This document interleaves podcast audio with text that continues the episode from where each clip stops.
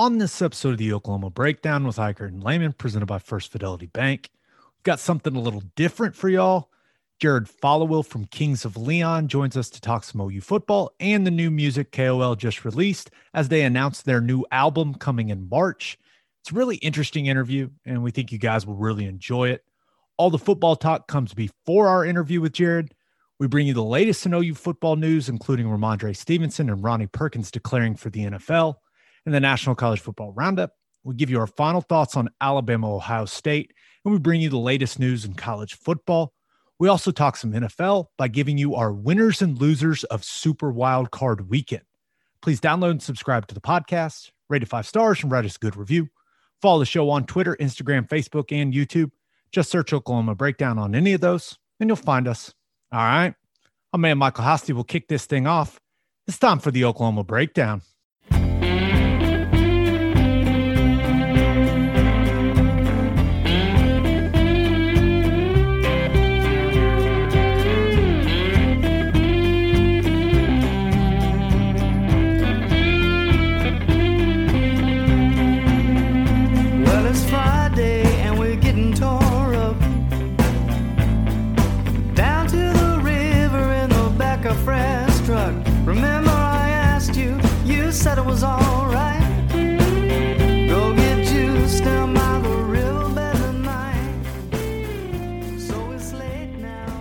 It's a beautiful Monday, January 11th, and you're listening to the Oklahoma Breakdown with Ikard and Lehman, presented by First Fidelity Bank. First Fidelity Bank is a full service financial institution based in Oklahoma with tailored solutions for all your personal and business needs. Checking accounts, saving accounts, home loans, and much more. They do it all, whether it's online banking from your computer or mobile banking from your phone. Everything is stress free with FFB. Making mobile deposits, paying bills online, and moving money to different accounts could not be easier. First Fidelity Bank also provides free ATMs worldwide, making banking convenient wherever you are. They also give back to the community. First Fidelity Bank donates a total of more than $500,000 to local charities and educational foundations. Make your life easier and go bank at First Fidelity Bank. Visit ffb.com for more information. Now, we're recording this on Sunday night, and we got something that is a little different than what we normally do. Uh, now, we still have all the local college football stuff, and we even have a lot of fun NFL stuff. But we've also got an interview with Kings of Leon's Jared Followill, and this is a first for us, Teddy. we're going Rolling Stone is what we're doing. That's right? pretty much it, it- That's pretty much what we did. It it's probably the best music interv- interview anyone's ever done. Well for a sports podcast. There's no doubt about that. I I actually thought it went great. So did I. I thought it. I, I mean, I thought it went well. I know it went well, or it went better than how things are going for the Pittsburgh Steelers right now. Oh my god! So I'm I'm telling you, my jaw hit the floor on the first play. I just uh, all I could do is stare at the TV like, what in the world? I've I felt for Pouncey because anyone that's played center has had a bad snap, and man, for the game to start like that, and full disclosure, we were thinking about okay, maybe we'll let the game, you know, play out a little bit before we start recording tonight. It's twenty eight to nothing, Cleveland. 28 to nothing. So we're like, you know what? We're we're gonna go ahead. Uh, we're gonna start doing this thing. So, man, uh, whew, just bizarre. All right, let's get right to the local college football. Let's start with OU news. Rhamondre Stevenson declared for the NFL draft. He accepted an invite to the Senior Bowl, which was good to see. But Ted, we saw this coming. This is what we had been hearing, and you thought maybe because he didn't get to play that many games this season that he would be able or that he might think about coming back and you know putting another full season of tape together but it's the running back position uh, you, really can't say anything to the kid No, it's such a difficult position to to gauge where you're going to be drafted. Uh, it's just tough. You know, some years, I mean, it wasn't very long ago. There used to be three or four first round running backs taken, and now it's lucky if there's one. There's got to be an extraordinary talent to be one. So I don't know where he's going to get drafted. Um, I do think he's got the tools to play at the next level, but I mean, you know as well as I do, the further down you get drafted, at times it can be more difficult to to get opportunities. Other times it can become a blessing. So it's all going to be about fit and where he ends up going. But definitely has the tools. You know, I think that he's shown that he's not just a one trick pony. He's not just a between between the tackles running back at 245 pounds. He can catch the ball out of the backfield. Uh, he's got some good versatility. So I think the future's bright for Rhamondre. He he's one of those types of guys that I could see him being a better pro than he was a college player because I do think, and, I, and you and I both played with some guys like this, but once the money's on the line, right? Once you get into the league or you're training for the combine, for the Senior Bowl, that type of thing, like some guys start taking it more seriously. And by that, I, I could see Rhamondre Stevenson starting to take his diet more seriously, starting to take the weight room and the strength and conditioning component of things more seriously because I mean anyone that watches him he he's an extremely effective back but he is not the best built guy right I, I think he has room for improvement when it comes to you know what he's doing physically and that's why I think that maybe we see him lean out a little bit and get a little leaner and while doing that still get stronger and faster in the process. So I, I could see him becoming a better pro. He, he's never going to be a guy that runs 4 4 or anything like that. I, I think he's probably a low to mid 4 6 guy right now. That's plenty fast, but I could see him becoming a little more explosive by, you know, taking a little better care of his body or just investing more time in it because college, it's hard to do that. You're balancing all those things. You've got class, you you're trying to have a social life. You've got tutors. You got all that stuff right? When you're a pro player or when you're getting ready to be an NFL guy like it's all you do. You work out you eat you sleep you repeat. Like that that's all you do. I could see him kind of changing his body and maybe becoming even more dynamic of a back ted. No i i, I think that's a good point and i think you're you're dead on and it depends what kind of guy he is he seems like he'd be that kind of guy and it's all about the situation, man. What what situation you get drafted in, and make the best of it. Who knows? A guy gets hurt in front of you, or you never know. So um, I'll say this: I you think I may be, but I'm really not worried about the running back room at all. You know, even though we missed out on what a lot of people were were hoping is going to be a five star kid coming in, I think personally that Seth McGowan's going to make a huge jump between right now and his sophomore year. I thought uh, Marcus Major showed us some really good stuff. That that he's still a young back with a ton of potential, and Kennedy Brooks coming back. We'll see what happens. I mean, whenever he left, he was a, a completely a really productive running back. So maybe he gets right back into that form. So I don't know. I still feel like the running back room is going to be just fine.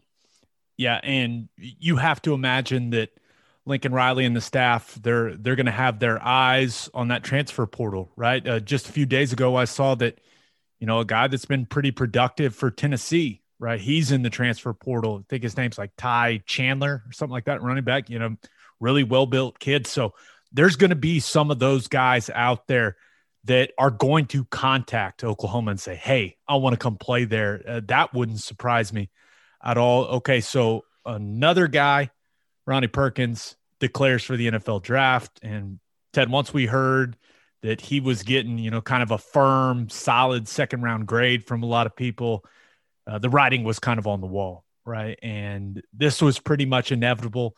Now it, it is unfortunate because I thought he could have been an absolute monster if he would have come out or come back for one more year. But when you're going to go that high, when that's the projection, there there's a lot of money on the line, man. And I, I think he's making the right decision. Yeah, time will tell. Um, yeah, that's a good point. You're right. You know, I we'll, we'll see where he gets drafted, and we'll see what he can do at the next level. We've talked a lot about it on here. We don't have to continue. The tweener that he's a he's a tweener, and it'll be interesting to see where he plays. You know, I I talked with the with someone that made an interesting uh, comparison. Now, obviously, it's not a, a, a comparison as, as far as how good this guy is, but it's kind of like a a body type. Like it wouldn't be totally shocking if Ronnie Perkins developed into like an interior, like uh, an interior defensive lineman type at some point, just because of his compact nature. But I don't know. The guys that are going to be coming in, uh, the young guys, Reggie Grimes. Um, I'm interested to see what happens with Redmond if he comes yeah, back. getting Jalen Redmond be, back, right? Is he going to be an edge guy? Is he going to be an interior guy? My gut tells me he's going to be more of an interior guy, but um, I don't know. I think we're really athletic, and we've got way more depth at that spot than we have in the past. There's you know, there's there's big guys like Joseph Wette, who's like six four, six five, really long arms, 265 pounds, will probably be 275 by next season. And he's a defensive end edge guy. Uh, so we're just way more uh, loaded, versatile with guys that can be inside and outside at that position than we've been in the past. Yeah, and I think uh, another kid, and this it's not just because he went to McGuinness. Uh, let's go Irish, but Brynden Walker is a guy that you you've seen just this year get bigger, and yeah. he seems like a guy that's going to be able to play on the edge or put his hand down and do some of the things that Perkins did. So, it obviously we're hoping that Ronnie Perkins has a great pre-draft process. I, I assume he'll end up at the Senior Bowl. I assume he will have it. The, the combine seems like it's going to be important for him because of we've talked about the measurables, right? I I'm not sure. Like he plays fast. I, I just don't know how he's going to test, how he's going to time. It's it's gonna be really interesting, but there's no doubt that with him moving on to the NFL, that OU's gonna need some guys to develop into difference makers this offseason and because he he was the emotional leader of that defense and that that hard that part is hard to replace but he also was pretty productive. So I don't know, man. I, it feels like a really big loss because you know, in just the span of a couple of days, it feels like you lost your best player on offense and your best player on defense. Ted, I, I know some you fans they they're a little worried that they thought that maybe this would be kind of like how it was at Clemson a couple years back. Remember where everybody came back and just didn't work out that way. No, it didn't. But you know, it's one of the the benefits of the way that we've recruited recently. Um, you know, we've, we've stacked together some really consistent classes, so there's some good depth and talent there. Um, would Ronnie Perkins have helped our defense next year? Absolutely. But I still think that next year's defense will be better than this year's defense, even without Ronnie Perkins. Um, would the running game have benefited from having Rhamondre Stevenson and Creed Humphrey back? I don't think there's any doubt in my mind. But I I would guess that next year we will run the ball for a se- entire season better than we ran the ball this year. So I still think those things are true. So um, who knows what we could have accomplished with those guys, but this is college football, man. On we go. We got to move forward. Yeah. A uh, c- couple other things uh, for OU.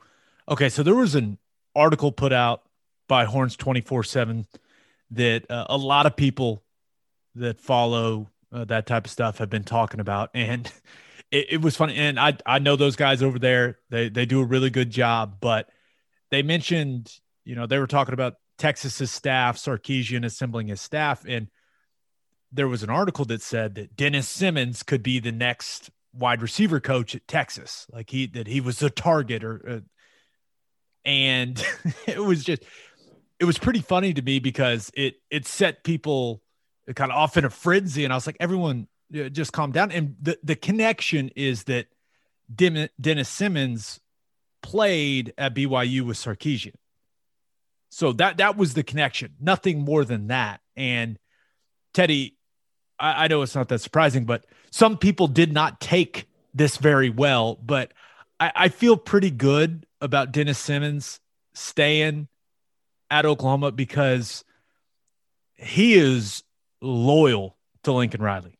I mean, he is loyal to Riley. Fun fact Lincoln Riley was in his wedding. So it's like these guys are close, close. So I, I get that, you know, some people are trying to figure out what's going to happen there at Texas, but I don't think Dennis Simmons is going to be one of the guys that are going to Austin. I, I just don't see that happening. Let's assume, just for uh, this exercise, that Dennis Simmons hates Lincoln Riley. Okay, okay, we can do that. So even if there was some severe dislike between the two, which there's not, a bird in the hand is worth two in the bush, Gabe. You've heard that before. Why in the world would you give up um, security? Uh, you've been here. What? How long has he been here now? Six, seven years to uproot and go to a place that is. How many coaches has have they been through in recent years? I mean, it's, it's just there's it's absurd for a lateral move. Now, if you want to tell me that offensive coordinator position or you know wants to uh, bring him in to eventually call plays. Okay well let's talk about that. Okay that's an upgrade. But no way in hell would a coach leave a totally secure situation with a guy that he's coached with now for a long time at multiple stops.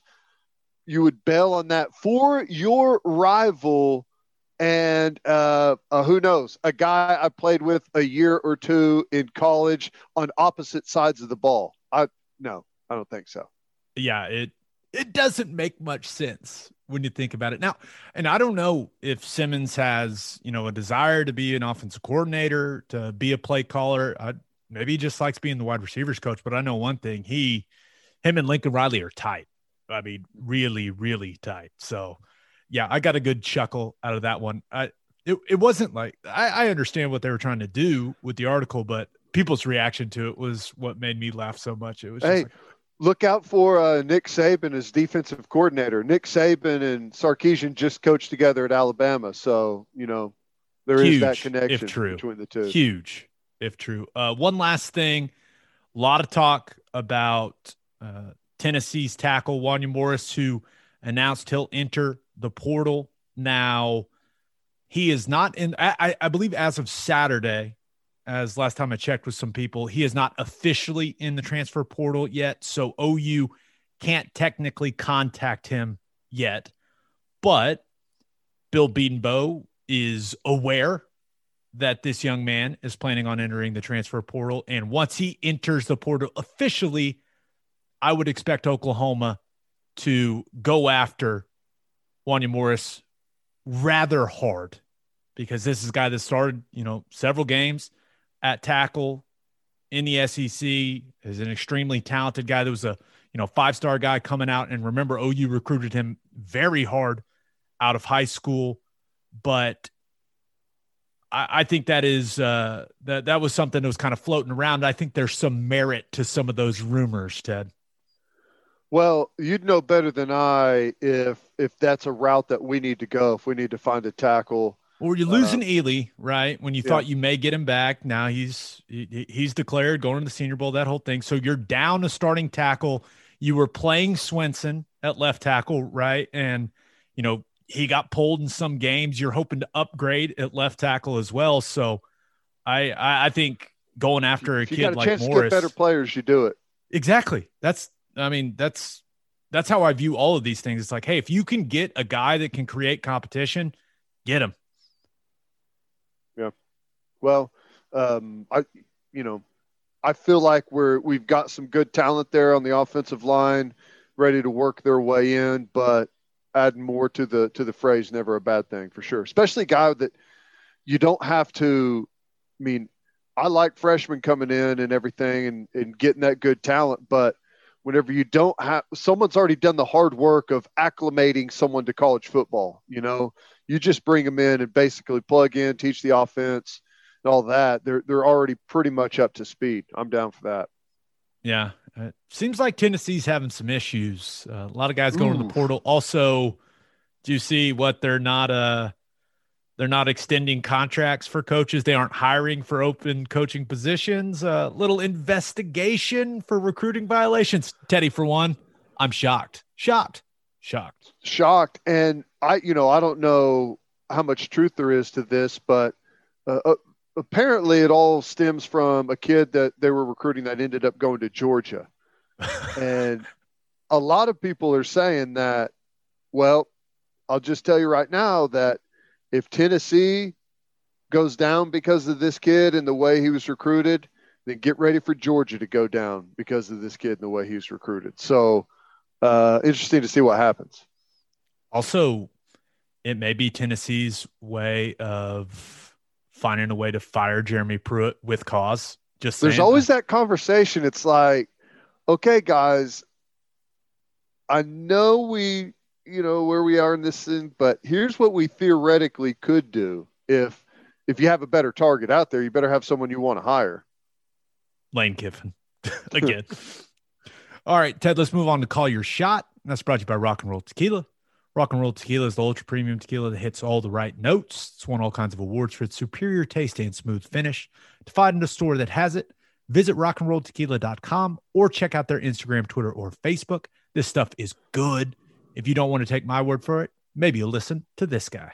This is Coach Bob Stoops. When you're a college football coach, it's important to have an eye for talent. The same holds true when choosing your tequila.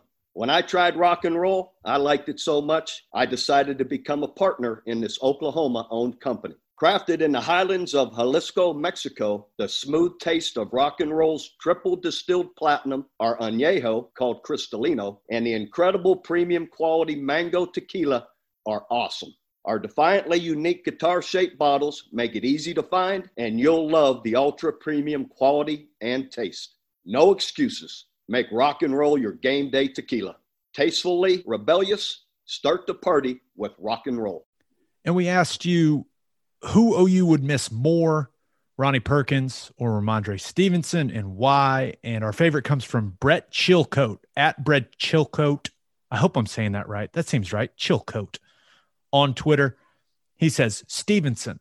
Somehow they have managed to convince a bunch of dudes to come play on that D line a lot of potential to be nasty. Also, currently haven't picked up an RB in this class. Room looks thin. And as we learned in 2017, you can never have enough running backs. Now, that's actually a good point that Brett makes, but it's kind of what we were saying earlier, right? Yeah. I mean, losing either is not good, but it, it seems like the talent in that defensive line room with Jamar Cain and Calvin Thibodeaux, it seems like they feel really good about that, Ted. Yeah, I mean, I, I think once you start playing at a high level, I feel like the level of play in the entire room gets lifted. Um, instead of guys, you know, just kind of hovering, never improving, there's really no room for that anymore. So I feel like everyone gets better. Uh, I think Grimes, uh, obviously, we talked about him. I think he can contribute. Don't forget uh, Marcus Hicks, who got injured in in training camp, should be back and healthy for for spring ball and, and ready to roll.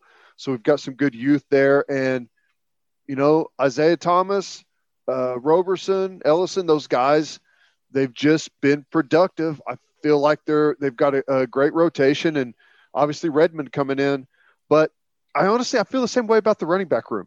I feel like there's three good guys there. Um, Marcus Major came on strong at the end. Um, Seth McGowan had it's a rough year for a true freshman to really, you know, show everything that you've got, right? And right. Um, some of his development this year was cut a little bit short with Rhamondre coming back, but in the grand scheme of things, obviously that was a, a, a benefit for the football team. I just think with a full spring, a full summer, he's going to put some size on. He's already, we've seen how extremely quick twitch he is and maybe he'll he'll develop that patience and understand the flow of the offense a little bit better. I, I still think that Seth McGowan's going to be um, an unbelievable running back. Yeah, I I think that some of those things we heard about him in training camp, he's you know he, he's a young player, right? I mean, made mistakes, uh, got him in the doghouse a little bit, right? We didn't see him get a lot of action in some games, but I think that he's he's going to look like a different dude next season. I, I, I believe that. So yeah, you don't you don't want to lose guys like Perkins or Stevenson, but it, it's how this thing works. You you got to reload, and, and, we'll see what Oklahoma staff. Also, I kind of forget that Isaiah Coe kid, the defensive tackle coming in from JUCO. I know that it's different than what Perkins does, but you we just talk about the depth of that defensive line. If he can do something similar to what Winfrey did for them this year, I mean that's going to lift everyone on that defensive line if they can get more play in the interior like that. Yeah, you, I mean I don't know what to expect from him right now, but it's another guy that once the level in that room, as I was talking about, has been lifted, you're going to know right away if he's going to be a contributor or not. Yeah. Okay. One piece of news about Oklahoma State football, and that's Amen Ogbongbemiga has declared for the NFL draft, has been an extremely productive player at linebacker from them. I don't know if the, I were you surprised to see this, Ted? I I know that you and I both like Rodriguez more than, but mamiga he's got really good traits when you look at being projected to the next level. He seems like a guy that's going to test really well, also. So mm-hmm. I, I wasn't shocked, but that would have been really helpful for that defense if he would have come back. Yeah, he's got he's got good length. He's got good long arms. He Looks the part, to, man. Yeah, seems to run really well. I don't think he's very good at the point of attack. He's more of a chase down player uh, than he is, uh, you know, stone a offensive lineman, get off a block and make a tackle, uh, you know, a physical tackle.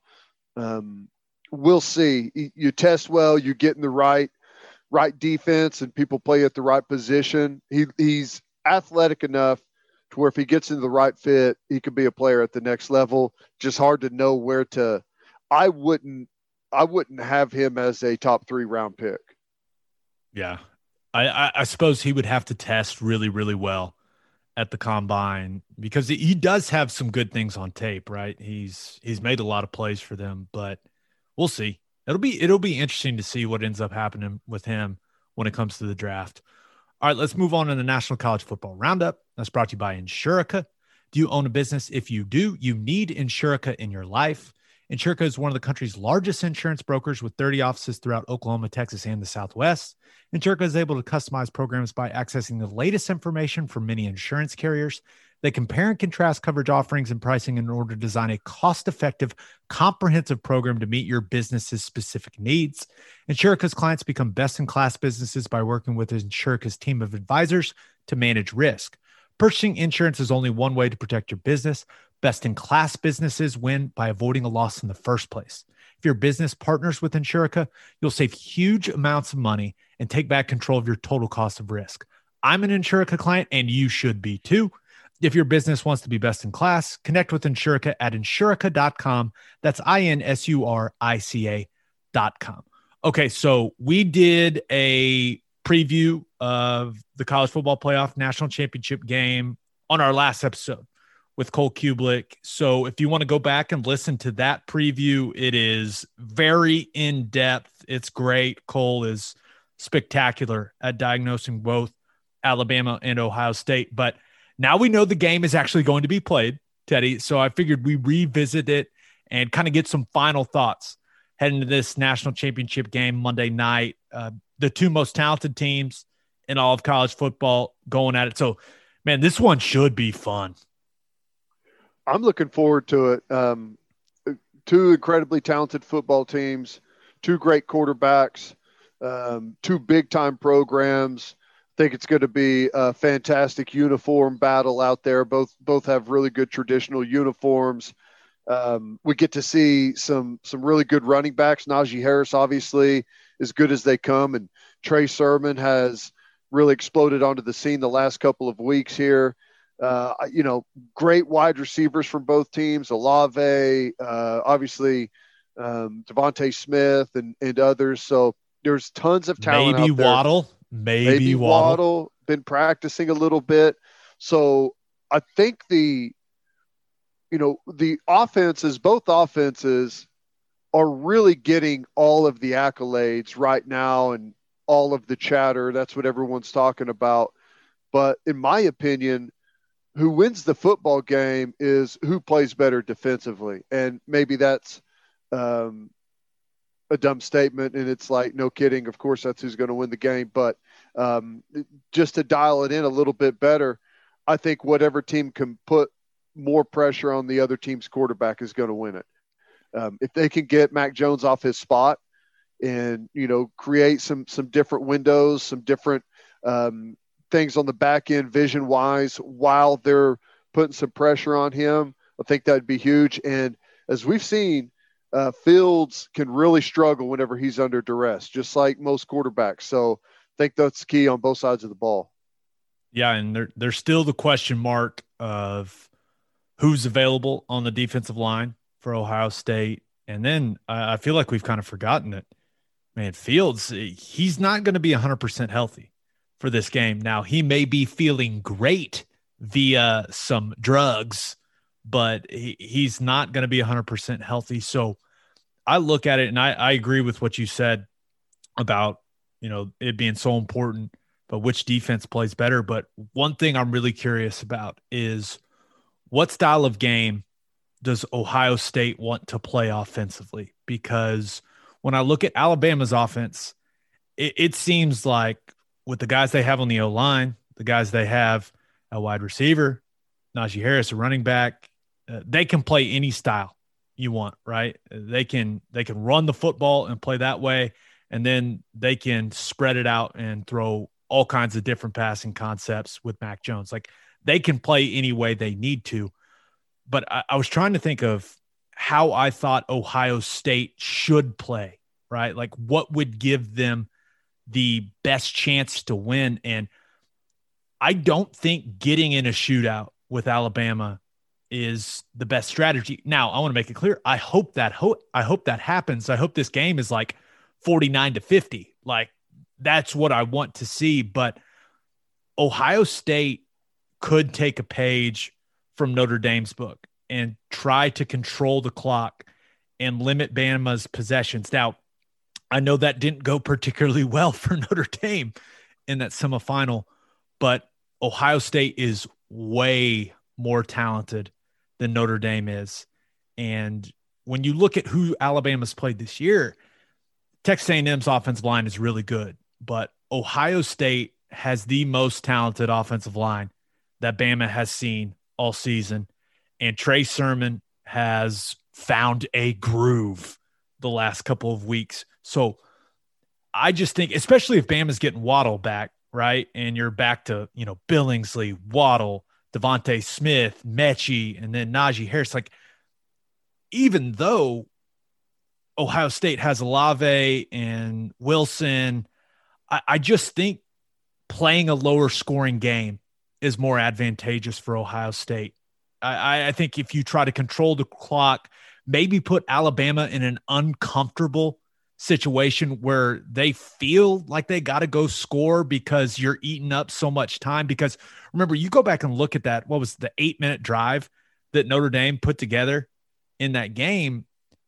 I think Ohio State could do that with the guys they have on the offensive line and with the way that Trey Sermon's playing.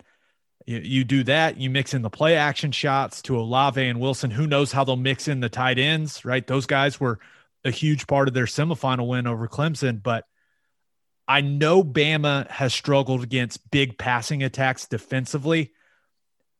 I just don't, I, I really don't think getting into the shootout is the best formula for Ohio State to win this game. That do you agree with that? Or I, because I've been thinking about it a lot and I, I feel like them trying to control the tempo of the game would be the best thing for them. I think anytime you're up against a better offense, that's the best way to attack it. And right. I don't think there's any doubt that they're up against a better offense. Um, the question is, you know, are you going to be able to get the stops that you need? Because all that that theory is great and would be the exact theory that I would chase down, and that's what I would try to do. But if you're not getting stops, well, you're really not accomplishing anything. Right. So, you know, that's that's the thing is if they can get a couple of stops and, you know, mount a couple of long drives in between, now you're working with something. But if you're not getting stops, um, you're really just you're running yourself short on time. So I don't know. I I feel like it, I think it's going to be like a, a filling out period. I think Ohio State probably wants to play that way, but if they're starting to find some stuff and they feel like they can they can expose them by by moving the ball up and down the field pretty quickly, maybe they do that. I don't Yeah. know. I mean, I honestly think, especially after our, our conversation with Cole Cubelic, that the team that gets probably five or six stops defensively wins the game. Yeah, it feels it feels like it's going to be high scoring just with all the talent that's going to be on the field for both offenses. But I, I was trying to think about how Ohio State's defense could try and slow down that machine that is Bama's offense. And one of the things I was thinking about is that they got to roll the dice a little bit. They got to try to force the issue, uh, force some turnovers, and where I think they can they can make some money in this game. I I think you would you attack the interior of Bama's offensive line, uh, whether it's you know with linebackers, with defensive linemen, like slanting, angling, different blitz concepts that puts a ton of pressure on the center position because Landon Dickerson's not going to be in this game. And I know the backup, he's a talented kid. I understand that, but he's he's just not as good. That's why he was a backup. So I think they should try to stress him as much as possible. And I'm sure Alabama will scheme some things up, try to take a little pressure off him. But if you can stress the interior of that offensive line and you can get some pressure in Mac Jones's face, even though he's been so efficient this year, Teddy, we talk about it all the time. Like quarterbacks with pressure in their face, they will make mistakes. And and I think Ohio State needs to force a couple turnovers to win this game. So I think they got to take some chances. And if they want to bring some pressures, I think they should be interior pressures. Yeah.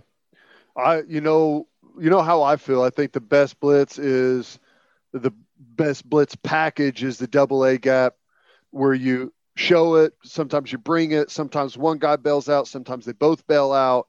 Um, I think there's so much you can do from that one package. You can run stunts and stuff and fold defensive ends and uh, multiple different coverages out of it.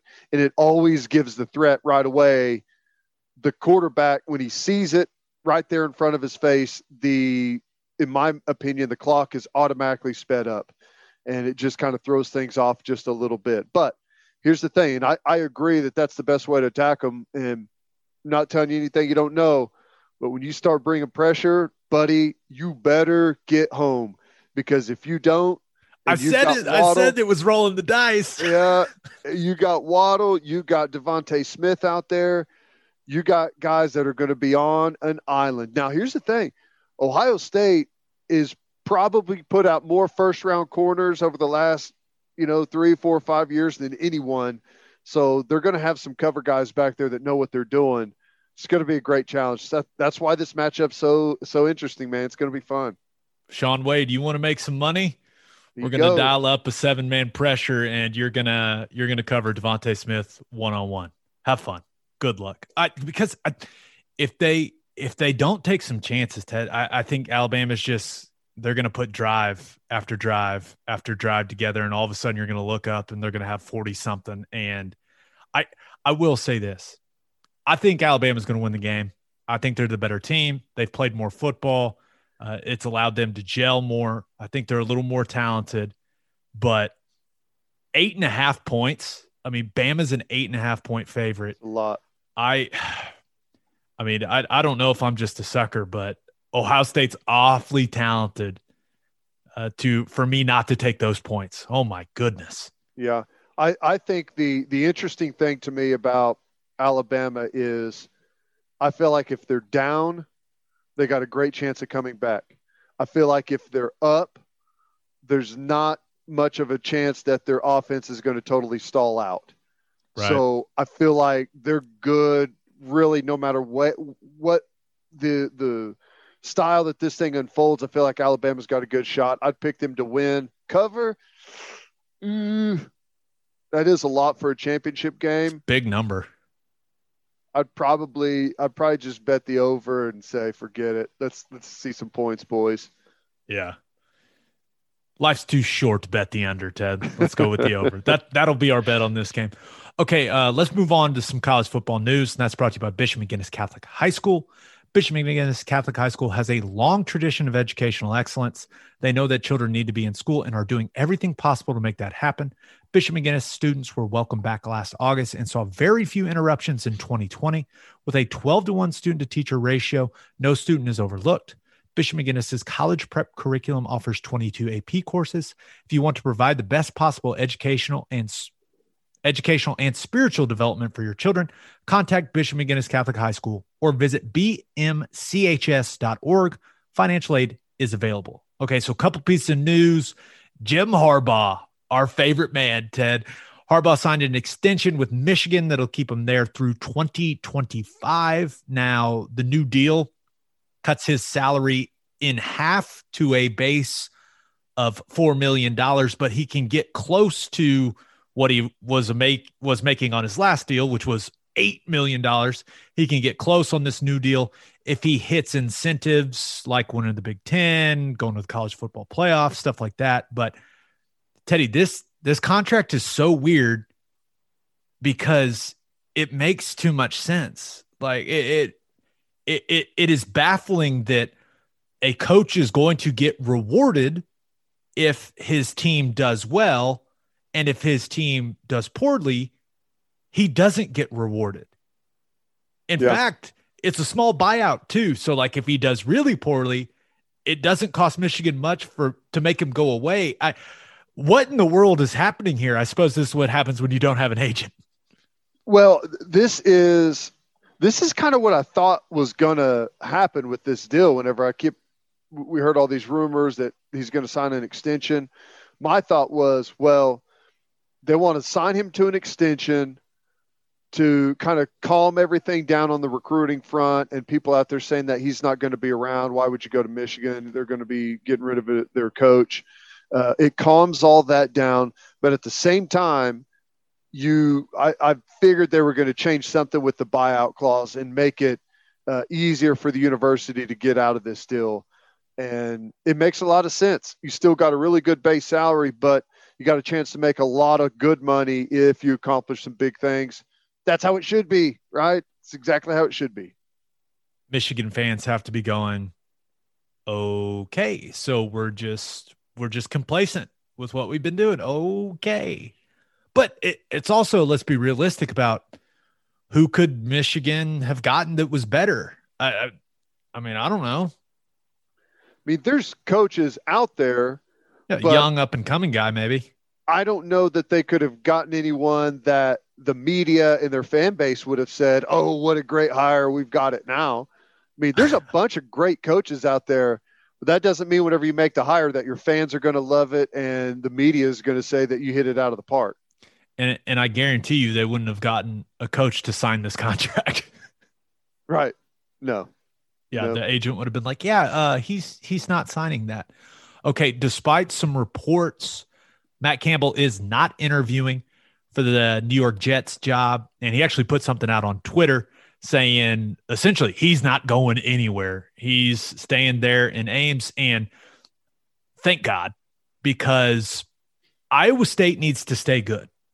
It's good for OU if Iowa State stays good because I do think as long as Matt Campbell is there and as long as they build the way they have built the last several years and developed guys the way that they developed them, I could see Iowa State being that number two team in the Big 12, the, the, the team that we all thought Texas would be, right? Once they reinstated the Big 12 championship game.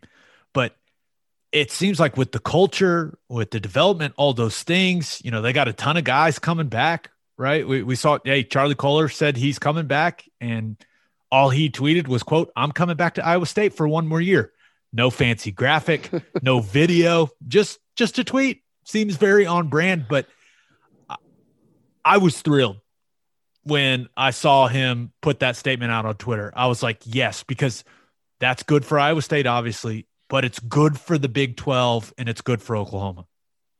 I, I agree. I mean, the more better, the, the better the player that comes out of the Big 12 into the NFL, that's that makes it better for us to recruit. You know, whenever recruits aren't dumb, they're looking to see well how many tight ends got drafted out of this conference and that conference, how many defensive ends got drafted out of this conference and that conference. Now, that doesn't mean that we have to sit here and uh, all get Big 12 tattoos, uh, but what we're saying is you know, if if you've got more good teams in there, more good players are going to show up in your league, and and that ultimately is going to help you.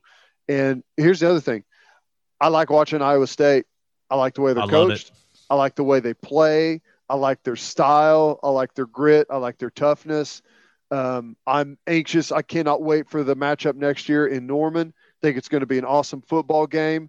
So I, you know, I, I think it's that's all good news. Now I hope this isn't the dreaded uh, tweet about how he's staying. Meanwhile, there's a, a, deal being made right now for him to go.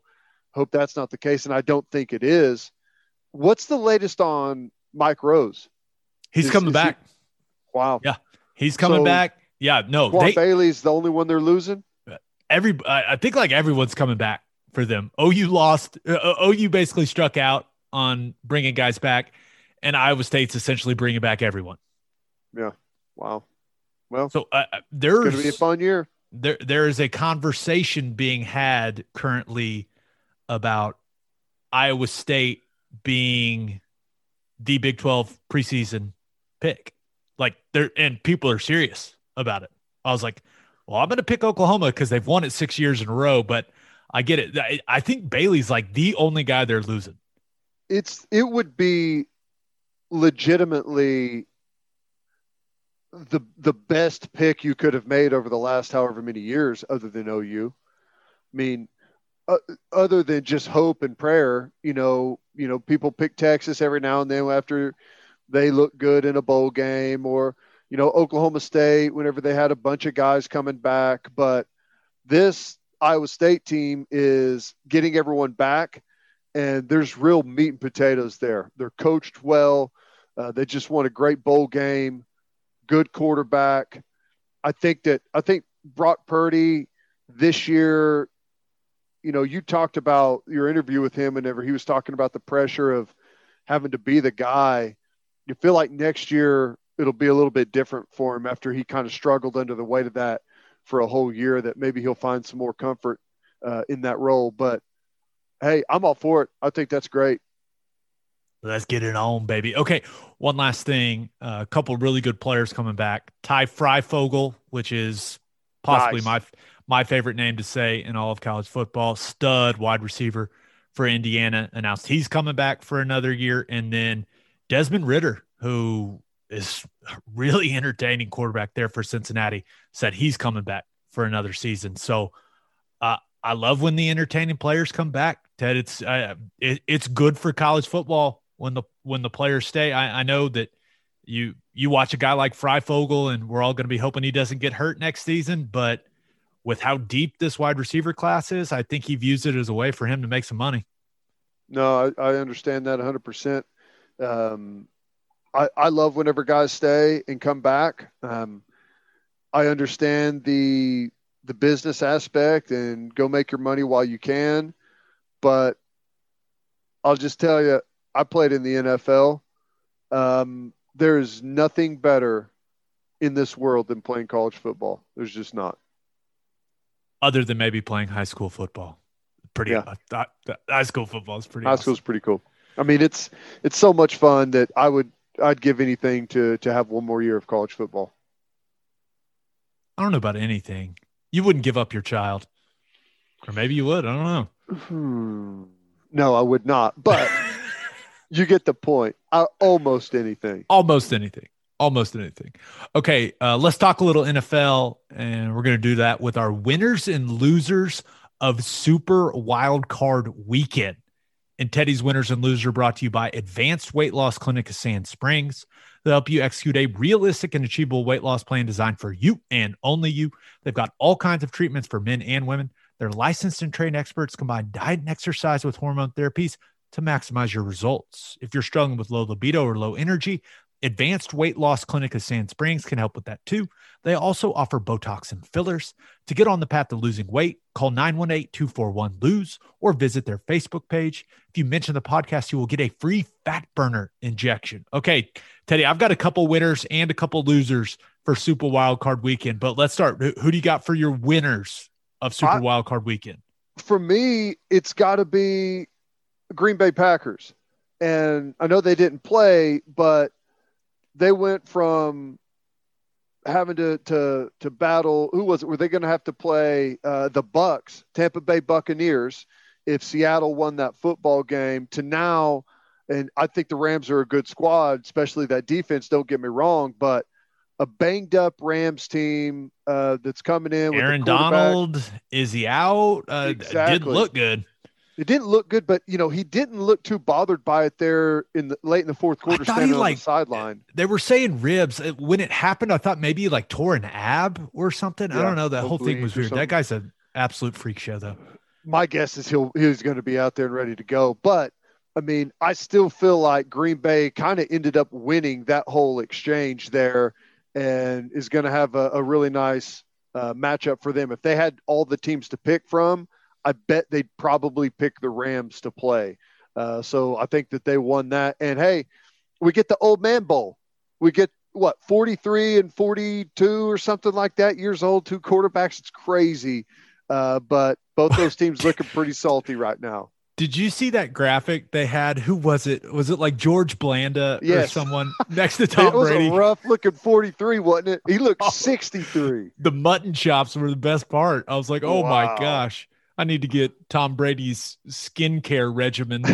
no doubt. That was that was not a good look uh, for Blanda. They did not have to put him up against, you know, Tom Brady, who's I, I don't know what he does to stay looking young and and and the way he is, but geez, that was funny. I did see I- that.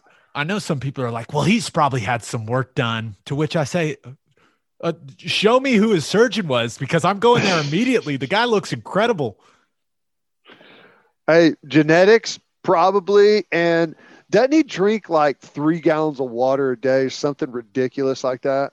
Yeah, and like doesn't eat strawberries or doesn't eat tomatoes. I don't know. I haven't I haven't taken a deep dive in the TB12 stuff. Maybe I'll do that for fun. I'll tell you, I will embrace the ugly uh, if it means that I can continue to eat tomatoes and strawberries. I love both of those. I love strawberries. They're delightful. I'm Oh. past the point of no return, anyways. I don't think it matters for me. yeah. Okay, who do you have as your loser of Super Wild Card Weekend? How about the Tennessee Titans Mm. down in the fourth quarter on the 40 yard line of their opponent with a fourth and two? Now, any team, I would say, should probably think very seriously about going for it. But a team with a 2,000 yard back in the backfield, yeah, I'm going to go ahead and say let's take our chances with the 270 pound running back. I know they did a good job hemming him up all day, but you know, at some point you've got to to kind of step outside and and create a little bit of offense for yourself. That was tough to watch for them. And Vrabel's an aggressive guy. I was I, I was shocked. I mean, I really And was. I, I believe they got eight yards on first down with the run and then threw it two times. Threw it on second and two and then on third and two. Hmm. Frustrating. Yeah. Uh, and then they got their logo stomped on. They were dance they were dancing all over it. That was brutal. Yeah, there was so four teams that employed me at one point uh played this weekend in the wild card weekend and uh, the Titans were the only ones to lose. And my theory is my dogs have jerseys for every team I played for, right? And when, you know, when the Bills were playing on Saturday, dogs were in their Bills jerseys, you know, an exciting win for the Bills, right? And we we wake up on Sunday and we're looking for jerseys to put on the dogs and we both look at each other and we're like, "Wait, we didn't have the dogs yet when when you were playing for the Titans." That was the problem. I knew it was a bad omen because, uh, I mean, Saints won, Bills won, Browns are currently up 35 to 7 at halftime. And the Titans, they couldn't get it done. It was the dog jersey curse, man. It, that's on wow. me. Wow. So how what do you think next? How does it how do you differentiate between who wins next with the the dog jerseys? I don't know. I'm just going to keep putting them on the dogs when the team plays, and you know, may let them, uh, let them pick their own jersey somehow. Okay, that's actually a great idea. That's a great idea. Okay, my winners and losers are brought to you by Sound Advice. A lot of us are watching our favorite football teams from home this year, which is why you need to get ready for game day with a home theater system from our friends at Sound Advice. Sound Advice can customize your home entertainment system indoors or outdoors. Sound Advice did the Wi Fi network and all the audio visual at my new house, and it is awesome.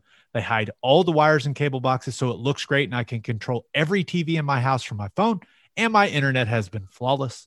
For the best home theater systems in the Oklahoma City area, call Sound Advice at 405 549 3880 or visit soundadviceokc.com. Okay, I got a couple winners. Teddy, first one Taylor Heinicke. That Agreed. kid battled his ass off. He was diving for pylons. He was scrambling around like a maniac. He got hurt. He came back.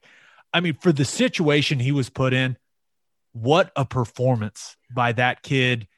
I, I don't care that his team lost, right? It was awesome to watch. And I was like, you know what? Maybe the Texans should just trade Deshaun Watson. He's all mad. Maybe straight up for Heinicke. Straight up. One one for one. I mean, if if I didn't know any better, I would say that I was watching a legit NFL starting quarterback out there, right? You, you know what he looked like? He looked kind of like what we all thought Johnny Manziel might be as an NFL Yeah. player. I was That's what he looked say, like. I was about to say a faster Baker Mayfield. He looked like Chandler Morris is who he looked like, Ted. I mean, he was great. I mean, scrambling around in the pocket, eyes downfield, made a couple of beautiful throws. Um, you know, there were some drops out there that didn't help him out a whole heck of a lot. I thought he was great. I mean, do you think he ends up getting a a legitimate shot somewhere? With that performance, he earned himself at least five more years in the NFL as backup. Right? I- Uh, I mean, when you show you can play like that on that stage, game. Yeah. yeah, you're in. I mean, I saw Charlie Whitehurst tweeting about it. He was like, hell, he just earned himself 10 more years and he may even get a signing bonus. it was Yeah, great. that was he was great, man. That that play where he dove for that pylon, was awesome. that was so athletic and that, that was that was fantastic. that and was somebody was watch. like, "Have you seen his old tweets?" And I was like, "I don't want to hear about it. I just want to watch the kid play. I don't. I don't even. Don't even tell me. Like, just let me watch this kid play because he's balling. So I, I don't know what they were. Probably not good, but you know what? It was fun to watch him play football. I don't endorse his lifestyle. If whatever he said was extremely hateful, I have no idea what they were, but it was fun to watch him play. Okay, another winner, Lamar Jackson. Right, gets his first playoff win and did it in comeback fashion, right? Being down Yeah. double digits. So that was kind of two things that have been a big knock on Lamar. And that has to be such a relief for him. Now, the Ravens probably won that game because, like you mentioned earlier, they shut down Derrick Henry. I think he had like 40 yards rushing, but there's a couple plays in that game that Lamar Jackson made. That touchdown run, Teddy, that that was insane how he took that run to like another gear. He looked he looked like the fastest guy in the field and he probably he, he probably is, but oh my gosh. Yeah, he he makes a couple of cuts. He gets out into the open field, and then will make one more cut. And he tries to split everyone. And he, like you said, he drops the hammer and puts it into another gear, and he's gone. And that was really his legs were the difference in that football game. Now he made some good throws, made some nice throws. I thought Hollywood had a had a really nice performance, uh, showed how big of a threat he was in that offense. But the real difference maker is the way Lamar Jackson can tuck the ball down and take off whenever you feel like you've got him hemmed in for for a, a third down stop. And next thing you know, it's an explosive play or a touchdown. So no, I, I agree 100%. That was that was huge for Lamar Jackson. Yeah, and just impossible to defend also. And then Uh, one other winner for Super Wildcard Weekend. That's uh, players that say they don't need to practice because now I lied. The Browns are the Pittsburgh just kicked a field goal heading into the half, so the Browns are up 35-10 Wow. at halftime on the road against a divisional rival that talked a little. I mean, it was just Juju Smith Schuster leading into the game, but boy, that has to feel good. And how many jokes are going to be made in that locker room? Coach, we don't need you and we don't need to practice. I mean, that's. I mean, I, I think that's hilarious, but at the same time, as a rookie head coach who, you know, really led this turnaround with this team, and you're sitting at home, there does have to be a bit of anxiety, feeling like, oh my God, they don't, they don't need me. They're- you think, you think his me. feelings are hurt? I mean, I think it's only natural that you want you want to feel like there's no way the world can keep spinning without you. So that's it- that's one of those things like whether it's you know you graduated uh and wherever you went the the you know the team the next year won a lot of games and you're like oh man. Or like when you get hurt right. and the team keeps winning and you're like damn it. Like it's only natural so may, maybe I Stefanski's one want of the you leaders to win, but I want the person who's playing my position to be god awful. That's what I want. That's that's the most natural reaction ever for a football player that's hurt. Okay, so a couple losers of Super Wildcard Weekend. First, it's got to be Cordarrelle Patterson because Ted, I don't know if you saw this, but Saints Bears, uh, they call penalty. The ref mic picks up Cordarrelle Patterson dropping the most clear f bomb I've ever heard on an NFL broadcast from him. I mean, it is clear as day. It is loud. It is crisp. And the broadcast was also on Nickelodeon, and they got it clear as day. Oh man, I actually clicked it over there to see what it looked like. I thought it was uh, pretty for a little bit. Yeah, it, it wasn't bad. I It love. Burleson. He's great. But yeah. That's had- funny though. Usually it's uh, obscured in, you know, there's 15 other guys dropping the F bomb at the same time and you all kind of gets lost in the mix. But a crisp, clean solo F bomb. How about that? the crispest, the cleanest, and he was the only guy in the camera shot too. so like there was no doubt that it was him. So that was uh that was my first loser of the weekend, and then my second, it, Russell Wilson, man.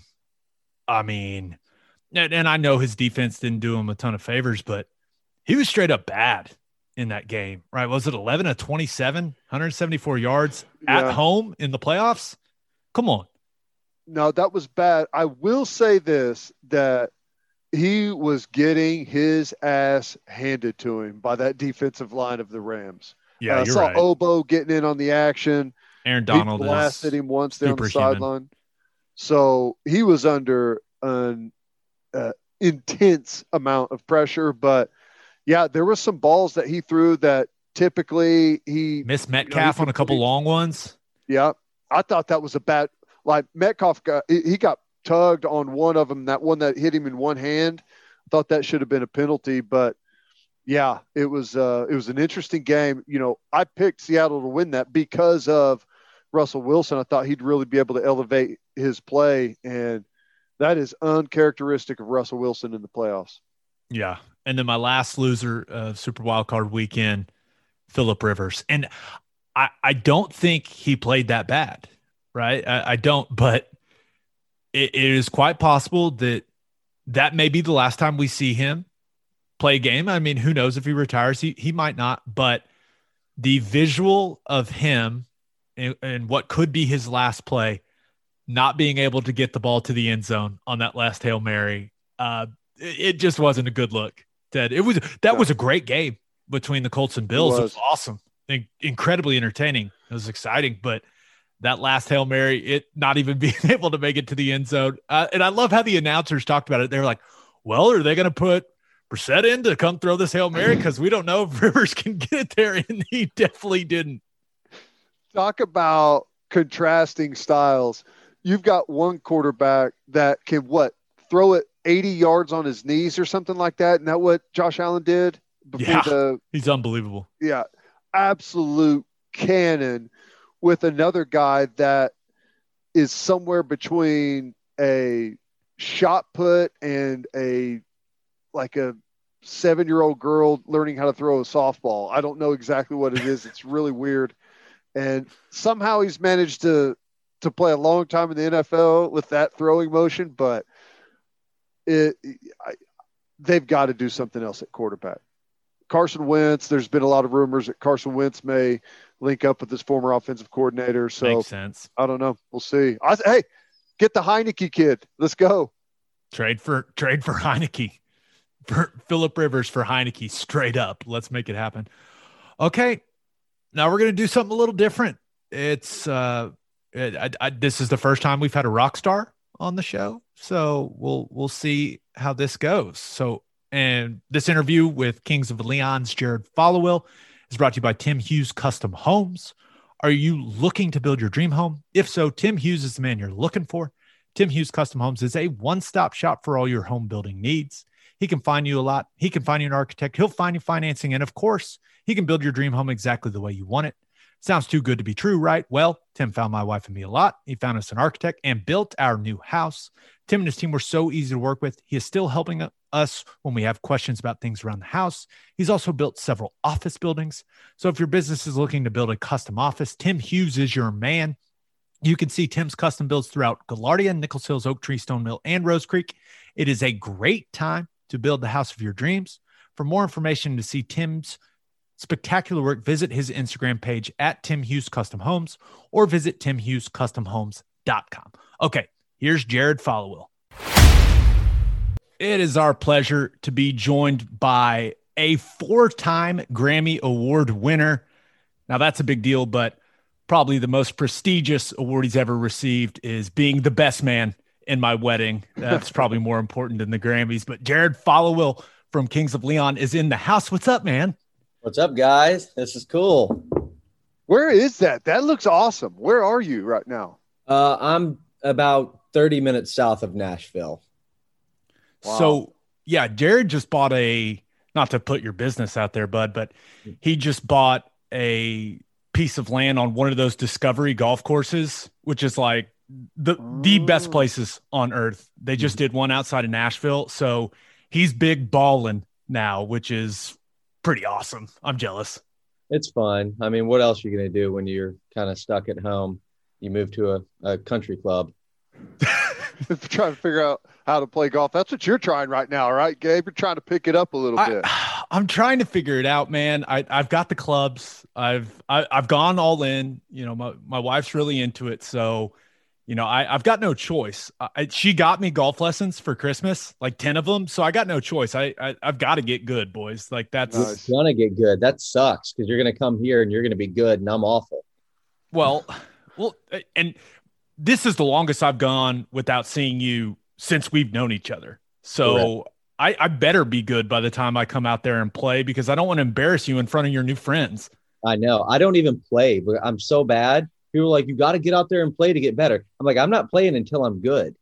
I want to be close to scratch before I start playing. That's I mean, always of how it works. is like it's you got to play more to get good. To me, that just means you got to drink more because every time you go out on the golf course, that's uh, ultimately what it ends up being about eight to twelve beers, Uh-huh. maybe maybe something a little stronger at the turn, and the game inevitably totally falls apart. Yeah, I've played the course here um, three times and I've never finished it. Never. you just but you uh, uh, you fall apart on like twelve, and then it's just eh, by fifteen you're going straight to the clubhouse. Like yeah, we we did good enough. That was fun.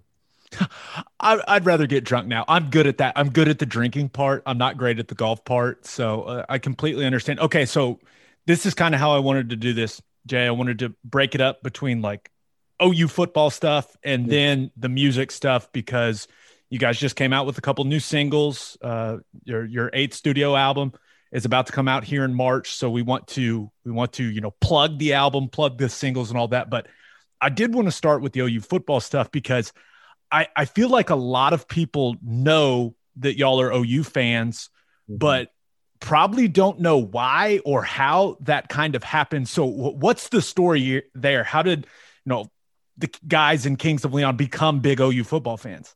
Um, it, we kind of were just born that way. I know that sounds weird, but our dads, my dad was one of five boys, and they all were born. My dad was born in 1957 in Oklahoma, and they were pretty good at football back then. Um, so he grew up just uh, everybody loved it. There's no pro teams in Oklahoma at that time at all, like no sports. Um, I think you know they had like the Blazers and 89ers and a few things like that. That um, a Blazers I, reference. Let's go. yes. Oh yeah, I, I, think I went to a couple games, but um, they uh, were just massive fans. So growing, I don't remember not being a Sooners fan.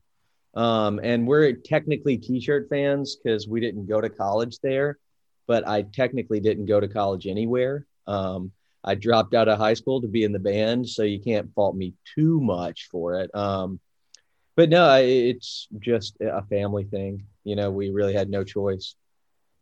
You got a favorite, you know, uh, OU football memory, either something from your childhood watching OU or maybe being at a game or something?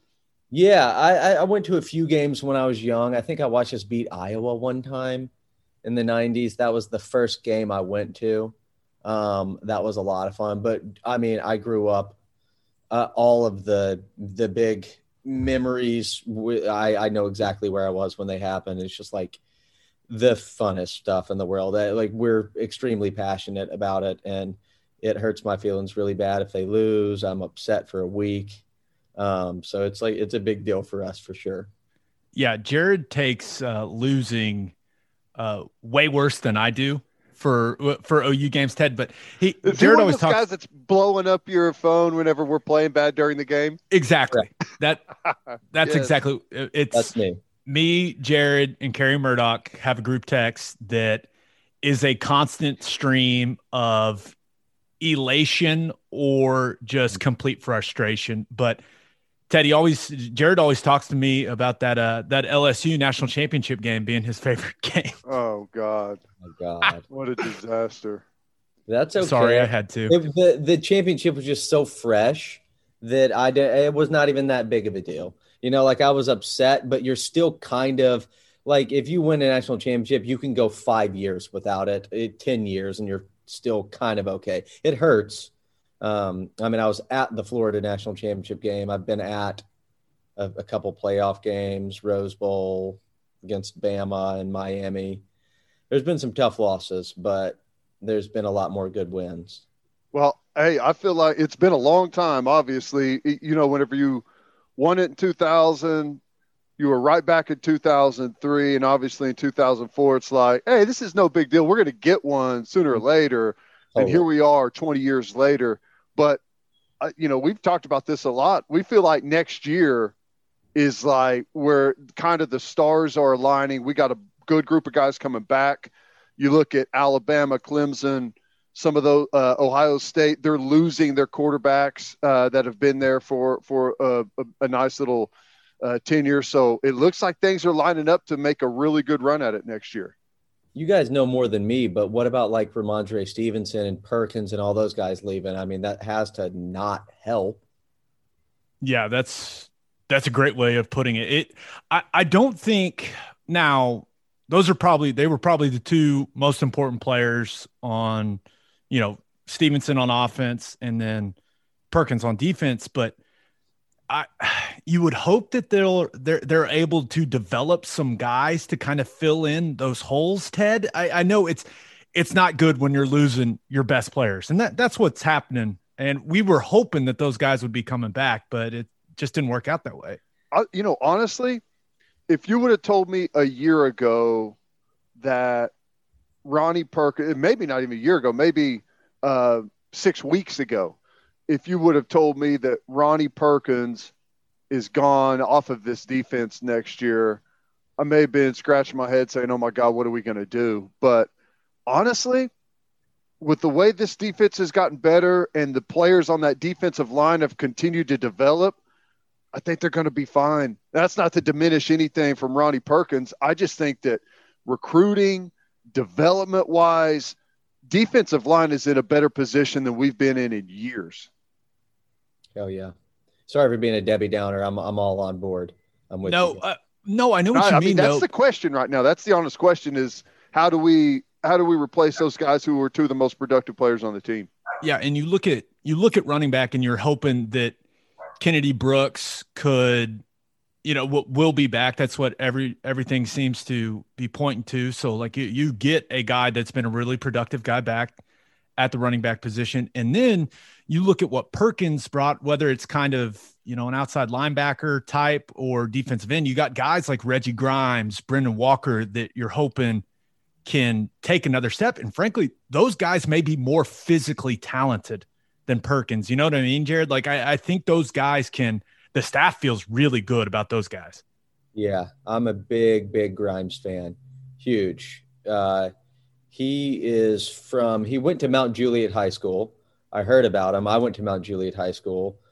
Coaches there told me about him. Sick kid like insane. And then he transferred. He was a five star for a while. They demoted him a little bit like at the very end. Um, but he transferred to Brentwood, which is also right here by where we live. I go to Brentwood every day. So I, I love when we can steal some SEC guys and bring them out there. I love Woody Washington, both number one players from Tennessee two years in a row, which is incredible because all of my Tennessee football friends are horrible people and very obnoxious. So I just love taking anything from them. Well, they, you, they've got some more stuff brewing there that you're going to be able to hang over their heads. It looks like, but it sounds like you follow recruiting quite a bit now. Were you one of those that were hitting the panic button here late whenever we lost the running back out of Texas, the offensive lineman, wide receiver, those those five star kids that a lot of people felt like we had a, a good chance of, of bringing in? Yeah, I mean, I didn't hit the panic button. It's your expectations were so high. It goes from six five stars in one class to missing out on the last four. And so it was a little bit of a gut punch, but the class is insane. I mean, you've got a five star quarterback and a five star wide receiver. That alone, uh, there are so many teams that would just give anything to have that. Um, and you're adding that to so much already. So many five star wide receivers, quarterback already on rosters, five star. Um, I think that it just puts a lot of pressure to have no misses, you know, like because it's not extremely deep. Um, it's kind of a smaller class. So you just kind of have a little bit less security blanket. You know, you kind of just have to hit on all those guys. And if you do, it could be an incredible class. Yeah. I think I think that's how the coaches kind of approached it, right? And Teddy and I have talked about this where it was, you know, they weren't going to reach it all they were going to get guys that they felt not only were really talented but fit the system mm-hmm. well and you know that that necessarily hadn't been the case right the last several years where you saw some guys in class and you were like okay we'll see if that guy ends up being anything at all you know kind of a three star kid but i i'm excited about the class and it, it will be interesting to see I, i'm most excited probably about some of those defensive linemen and that I I think that's where OU has been improving recruiting is you know getting those athletic guys with length there on the defensive line. So we'll see. Uh, we'll see. Now, recruiting is obviously one of your passions. Uh, you and Carrie talk about it in the group text all the time. and, but I, I did want to talk about some of the games this year, and I, I know you're a dad now, so you're you're you're a little more occupied than you used to be uh, when it oh, comes yeah. to watching the games. But did you have a favorite game this year for OU? Obviously, Texas in four overtimes was pretty insane. Uh, destroying Oklahoma State and Bedlam, uh, the Cotton Bowl against Florida. It, it was there one game where you're like, okay, that yeah, that was my favorite game of the year. Yeah, um, I don't like close games. I'm a uh, already a, a ball of stress. And so the four overtime game almost killed me. Uh, I don't like that. I, I love that we won, but I could have died. So that's definitely not my favorite game. I love blowouts. All of my friends like, you don't want a close, like classic game? No, no. I loved beating the whatever out of Florida. My neighbor is a Florida fan, swear to God. Awesome. Um, he, he had a flag up and everything. Um, but that was incredible. And being in SEC territory, you guys have no idea. I mean, you guys live in Oklahoma. My dad hates Oklahoma State so much, and I'm like, I don't understand it that much. And I not to sound like a, a prick about it, but we beat them so much. It's almost like there's no like I don't feel the hatred there. I'm just kind of like I almost, and I love. Uh, I've got friends who are OK State fans. I almost kind of feel sorry for them. Um, so I don't. I so beating them very badly is fun, but still not my favorite. I think in a big bowl game, a lot of kids watching. They can say they were disinterested, but so were we. We've been in the playoffs for the past effing 18 years in a row. Um, so th- we could say we're disinterested. You know, like uh, uh, that was a, a, an ass beating, and it was very fun. It is an interesting dynamic. You know, like most OU fans won't even consider Oklahoma State a rivalry. And it's like to not even give them the satisfaction of being considered a rival of our program.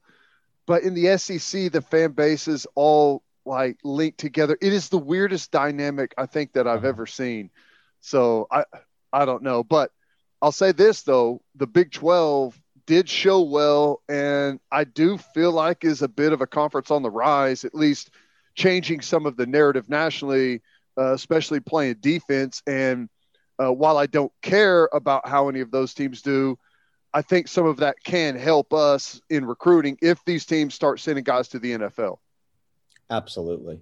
I, I mean, I think that the SEC thing is very embarrassing that they band together like that and they kind of just they talk about their team, like Arkansas fans talking crap to me in bars about. I mean, it's just a, a different thing. But I do enjoy when the Big Twelve kicks ass in the bowl games. Like that was very awesome to see. It makes me, you know, proud of the whole conference. Yeah, uh, let let's hope that that momentum carries and Matt Campbell staying at Iowa State should help. Hopefully, there'll be like a you know, a consistent number two team. We'll see what happens with Texas with Sarkisian. Okay. I think Oklahoma State's the number two team. Oh, I see what you did there. Gosh, you got all the dad jokes now, don't you? Love That's it. All I got. So, uh, one thing that you and I have done a lot last year, the last couple years, Jared, is complain about the defense. And probably no one has complained about the defense in a positive way or spun it positively more than Teddy Lehman has. But is it weird not being able to complain about the defense because Alex Grinch year two, like they did play well on that side of the ball? Yeah, I mean, maybe it's because we're spoiled with the offense, but nothing gets you more fired up than a good defense. Big sacks, safeties, uh, uh interceptions, fumbles, pick six, that kind of thing it's just it's more exciting than a touchdown pass. I, I, don't know why, and like I said, it's probably because we're spoiled. There's probably some SEC teams that feel the exact opposite because that's kind of all they hung their hat on was their defense. But it's weird and it's fun, and I'm it's a breath of fresh air for sure. Uh, did you have to? Because I feel like we should have given a like a like a little ten step class for Sooner fans of how to transition your fandom to a defensive football team because uh, there was a lot of panicking over play calling and why aren't we more aggressive? What are we doing? Whenever you are playing to your defense, it's just a different style and it plays out a little bit differently uh, in front of you. Were you one of those that was kind of panicking over the way Lincoln was calling offense at times? Absolutely. Uh, I mean, not as much as my brothers who are in a group text with me losing their minds over it. But it is, you do panic when you are so used to you're not scoring a touchdown. You're like, well, they're definitely going to score a touchdown because that's what they do every time they get the ball. You know, it's been like that for a few years. So when they don't score touchdowns and you're kicking field goals, you're like, oh well, this is over. Like we we can score 50 points and lose. So I mean, what are we going to do when we score 27? It's not gonna. So I was a little bit panicky, but then you kind of get used to it. I, I needed that 10 step program.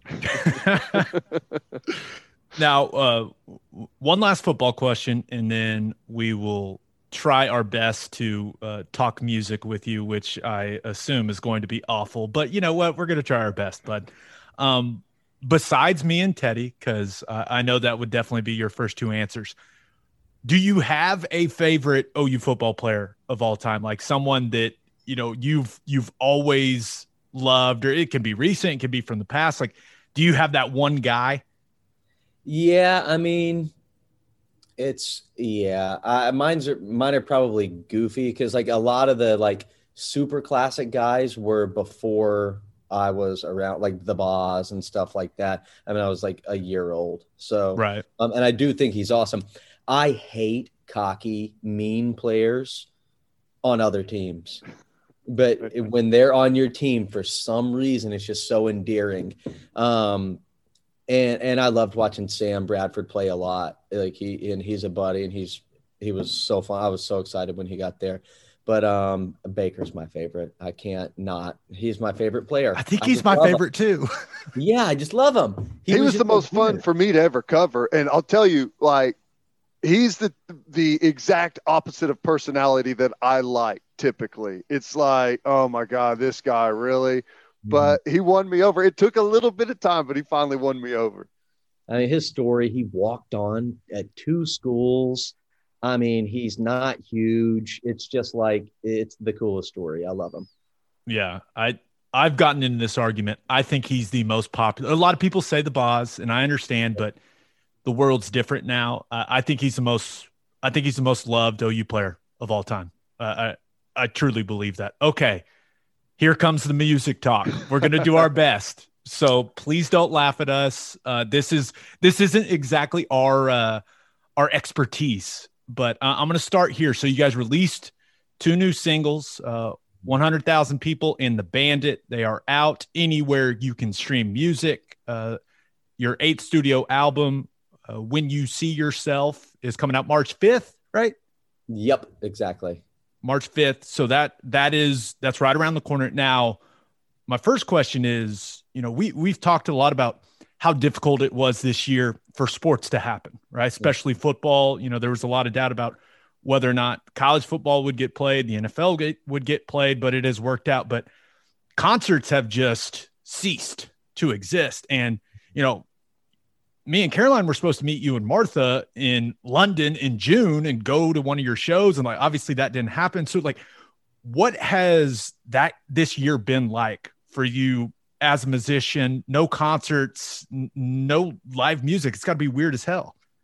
It is weird. Um, and we're in a weird position, and you guys are in a similar position to where there's not really a right answer, and people can call you out on either way you look at it like you could say um, like i hate the lockdowns. They're so stupid. I don't want to be locked down. I think they're bad. And people are be like oh you're sitting in your mansion it, you, you don't have to worry about income like you're gonna boo-hoo over being locked down and so you're like okay cool like I think the lockdowns are great. I get to be with my family. It's awesome. I'm kind of a lazy person. I just get to sit around and like, well, of course you like the lockdown. You're sitting in your mansion with your money, don't have to worry about income. Like I've got to work, you know. So you kind of get put into a thing to where I've just shut up about it and don't you can't really have a right answer and I'm just kind of letting it all happen, but it is weird not playing shows. It's that's my life. That's all I've ever done, really. I mean, I joined the band when I was 15, um, and I miss it really, really bad. But it has been pretty awesome being able to. my daughter was born in January of 2020, um, and just to get to be with her and be home, it's been pretty cool. There's been a lot of silver linings to all this. So I imagine maybe a lot of the hay was already in the barn with this album before the lockdowns, maybe not, but how has that affected like kind of some of the songwriting process and the way that you guys record and and just the whole way that you put together an album was that a big roadblock or in a way did it make things easier maybe um it definitely well well we were done so we had written the songs and we had gone into the studio and we had finished it but we are we always second guess ourselves constantly so before this even happened we were like it, it, was so hard to stop and just say like okay we're finished the album is done We're not going to do anything else. We're not going back because we could have done it forever. We worked longer on this one than we have on any other album. We were in there for 10 or 11 months, which is unheard of. We've never spent more than two months ever. So we finish it. We're like, yes, we're done. And then boom, they're like, everything just goes to crap. And so we know that it's not going to come out for three months, maybe six, could be a year. And so then it, that is a huge thing of going like, oh my God. And I just didn't text anybody and they didn't text me. And I'm just going, please don't talk about going back in there. Like it's good. Let's leave it the way it is. Don't mess with it. So it, it was a really hard, but we didn't actually do anything but the not doing anything was very hard and uncomfortable. You're just so nervous that people are going to start second guessing, and Caleb wants to scrap the album, and we start over, and I jump off a bridge. That cold.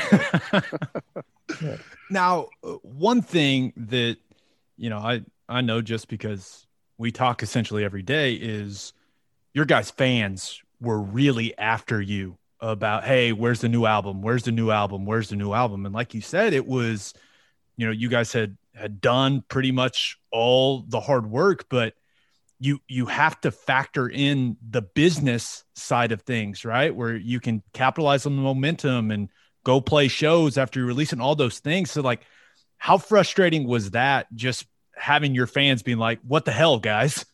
Yeah, it's excruciating, really, because you know it's there we know that we're happy with what we did. We're excited about it. Um, and you can't tell them because we don't know when it's going to be released. You cannot tell your fans, "Hey, we we're done with the album. It's sitting right there on the shelf, but we're not going to release it for a year." So the, the thing is, when we make an album, we want to be able to present the entire album to our fans. We want to be able to play shows. We want to be able to give them the whole thing and not just cash in and say like, okay, cool, we're not playing any shows. We're going to sit on our ass for a year, but here, take the music and buy it and give us some money for it. We want the whole thing for everybody. And we knew at that time, and honestly, still right now, it's not safe. We can't play concerts. You can't fit thousands of people into a, a small arena indoors. Um, so we had to just be very quiet about it and not tell people until we can give them the entire thing. And it sucked and it hurt but it was the right thing to do. I'm always fascinated in the like the daily life of a professional musician because like for instance for football players a lot of people watch you know football on a sunday and feel like well, that team just practiced the way I did when I was in Little League, and they show up on Sunday and they play football. Mm-hmm. And I think a lot of people see musicians and feel like, well, they just they know their songs already. They just show up and and play them. So what is what's a typical day like? Because obviously for athletes, there's there's diet, there's lifting weights, there's all the film study. Like, what's a typical day for you? How much do you play? How much do you songwrite? Like, what's a typical day being a musician for you? Um, it's probably different for all musicians, really, but I think that it's way easier than what you guys do. Way less work, way less mental, way less everything. Because I mean, you basically do chunk work, huge chunks. It's like if you guys went to camp for eight weeks and then played football on PlayStation for the rest of the year. That's my kind of season. Yeah. I love that. So we do all the work up front. You write the songs and you do all that, and that is horrible and it's a, heavy lifting thing. And then you learn all the songs.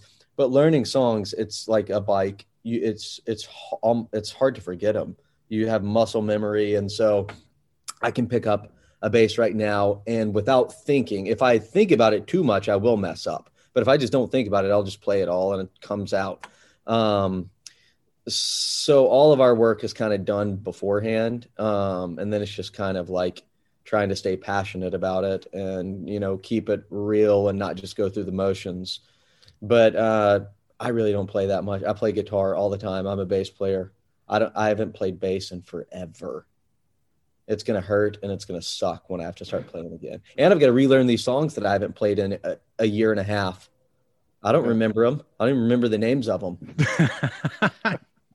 now, okay, so you know, like we've been close friends now for a long time, and I, I've never heard you as fired up and as into the the work you guys have been doing than w- what you've done for this album. And I, I think it's because you were more involved in a lot of things and a lot of the writing and how nervous are you for the reviews because that that's it's still a big thing in music uh, from what i've been told by you mm-hmm. so I, I just because when when you're playing football right a lot of people for the for the for the majority of people like they can see they can watch a guy and be like okay yeah that guy's playing well.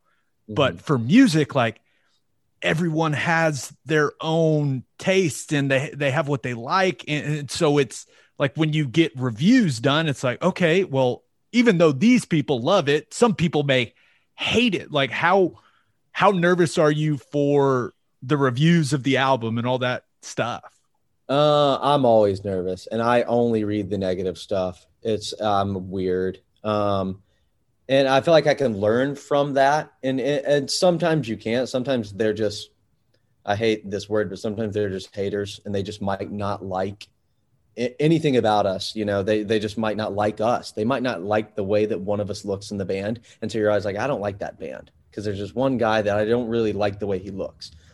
So there's a lot of like unfair criticism. And a negative but, review might get more clicks, and people, you know, always write for clicks. Absolutely, hundred percent. So it, I do get nervous about the reviews, and I want people to love it. Um, and like you said, you know, like this was more collaborative overall. Caleb really let us in on this one and bounced everything off of us, and we kind of, you know, helped out more than we ever have before. Um, and, and you love it. You, it's it's very uncool to like your own music. You're not supposed to say it. You're not supposed to like your own art. It's not like the cool thing. But it's impossible not to because I know what I like and I do what I like. It's like making food for yourself. If you know you don't like cilantro and you like a lot of salt, you make your own food, you're going to like that more than somebody else who made you food and it has a bunch of cilantro and salt. So it, you it, it's hard not to like what you do and you're not supposed to and i'm not supposed to say it. But I, but I just did and i like the album. Oh, oh, i see the um, headline now. I see oh, the headline now. Hey, so take us through the process a little bit. So whenever you guys are are trying to pound out songs and you're writing music i mean are you just like uh in the shower and a bass line comes to you and you get your phone and you kind of like hum it into your voice memos and then send it to someone and then they record it and see how is or, that kind of how it works or, or, you're drunk on a plane back from the 50th birthday party of a crown prince. Yeah i mean that too. That was an awfully specific example i just threw out there. Yeah no i've done the voice memo shower thing for sure. Um but mainly it's just playing and almost like zoning out a little bit and you stumble upon something and you're like that's cool. I, I rarely write something in my head and then play it. I, i'm almost always playing it and then it, it something just comes out of it. And i will do the voice memo thing and i send it to the guys in the band and like we we we basically all compile about four or five ideas to ourselves caleb probably more um and then we all come in and we all play our ideas and just jam. And if something catches, it catches. And if it doesn't, you just throw it away. Um, and that can suck. But this album was pretty well like split up, you know. There's a few of Caleb's, few of Matt's, few of mine. You know, Nate was there. yeah, Is it uh, true that the hits like just happen instantly? Like almost write themselves that it just comes out and you hardly spend any time on those? Not for us. um, it's happened. Our producer's good at that. He'll be like, "No, that's good. You guys can." And we're like, "No, no, no. Like that one kind of sucks. Like let's at least work on that." He's like, "No, it's fine." Um, and re- I remember when the record label came down for Only by the Night, and Use Somebody came on, and the dude who was the head of the label turned. He stood up and turned around and like clapped for us, and he's never done that. And we were all just like, because Use Somebody was maybe a B side. We thought it was kind of cheesy and we we were teetering on maybe not making it. We had played him the whole album, and he clapped for that one, and we were like, "Shit!" And then Caleb really got self conscious about it, and he's like, "I like I think these guys think this is a hit. It's not the coolest song. They're gonna push it a ton. People are gonna think we're not cool, and so." There is a sense of it just being immediate, but it's not immediate for us. Sometimes it's just immediate for the people who you pay to know what is supposed to be immediate, I guess. Now, as as far as your music goes, you guys have those diehards, right? That are like they're they're gonna like anything you put out. Then you've got the people that are like, I want stuff that, like the first three albums, and it's it's just hilarious to me because that was so long ago, and I, I don't know how they don't expect music to change as you guys age and like you go through life. It, it doesn't I, that has never made sense to me. But when when I hear and I've you know heard a lot of the album, and when I hear these singles, like it seems like there is definitely a different sound to this album. And uh, are you worried about how that is going to be received? Are you excited? Like, was that the goal to try to change up the sound, or is it something that just kind of happened? No, I mean it was definitely a goal to grow and just try to just go a little bit different of a direction. I mean, I don't expect people to like us through everything. Um, and there are so many bands that I liked their first few albums and then I didn't really like anything after that. A lot of bands I like their only their first album and then it gets bad after that. Um, but there are also bands that I like their seventh album and I don't really like their early stuff. Um, I mean, I like the Beatles later stuff than I do their early stuff. I'm not a big early Beatles guy. I love what they became, but the kind of super, super smiley, happy, poppy stuff at the very beginning is not as cool to me. I don't think it's bad at all. Um, it's just not as exciting as you know what they got to. And I think it's just so boring if a band would do eight albums that all sounded alike. I mean, I can't even imagine what you would get out of that. Why not try and fail, you know, to change and be innovative with yourself than just do the same thing over and over. That to me is selling out, doing the same thing over and over because you think you can make money. That's like a, a, a chain restaurant. So it sounds like you're a Beatles fan. And I was thinking of this earlier when Gabe said that they were supposed to go to London to see one of your shows. Now, I may have this wrong, but was it weird that you guys kind of blew up in England before you did over here? Was that maybe as a Beatles fan, was that something that was awesome, or how did how was that whole thing mentally? It was incredible. Yeah, I mean, because I was super young. I was like 16, and we're going over there, and we we had played a few shows in America. Uh, in Atlanta, and there were like maybe 40 people there because we were opening up and then we played our own show in Birmingham the next night, Alabama. And there were like, I swear to God, seven people, including the bar staff. we played for ourselves, and we're just like, I, I mean, I guess we'll just rehearse. Um, and then we went over to England, and the first show, it, it was probably 300 people, but the room fit like 100, and it was packed and hot and sticky, and people were falling onto the stage and I, I was pooping my pants. It was crazy. I was very nervous, but it was the coolest thing in the world. And it was super weird for us because over here you're kind of isolated in America. I mean, you really don't know that much about what's going on in the rest of the world entertainment wise. And then later on, you find out about all of the other people who did the same thing, including weird ones like the Backstreet Boys and all the way to like Jimi Hendrix and all these people. They were all big in England first and then came over.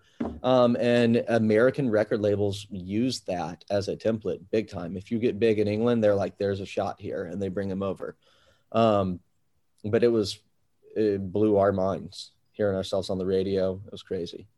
Yeah, uh, Teddy, I've I've been to shows of theirs in the United States, and then I also uh, I went to a couple shows when they played in Dublin. I met Jared out there. Uh, we we were going on a Europe trip, and I was like, hey, let's let's uh let's make make a trip out of this thing, and I'll I'll catch a couple shows, and it was the difference was nuts. I I, I hadn't really understood it because I like he had told me like, hey, we're a little bit of a bigger deal in you know in the UK and in Europe, and I was like, okay, I mean, uh, but holy shit, I was like, okay, yeah, no, I get it. It was it was wild, dude.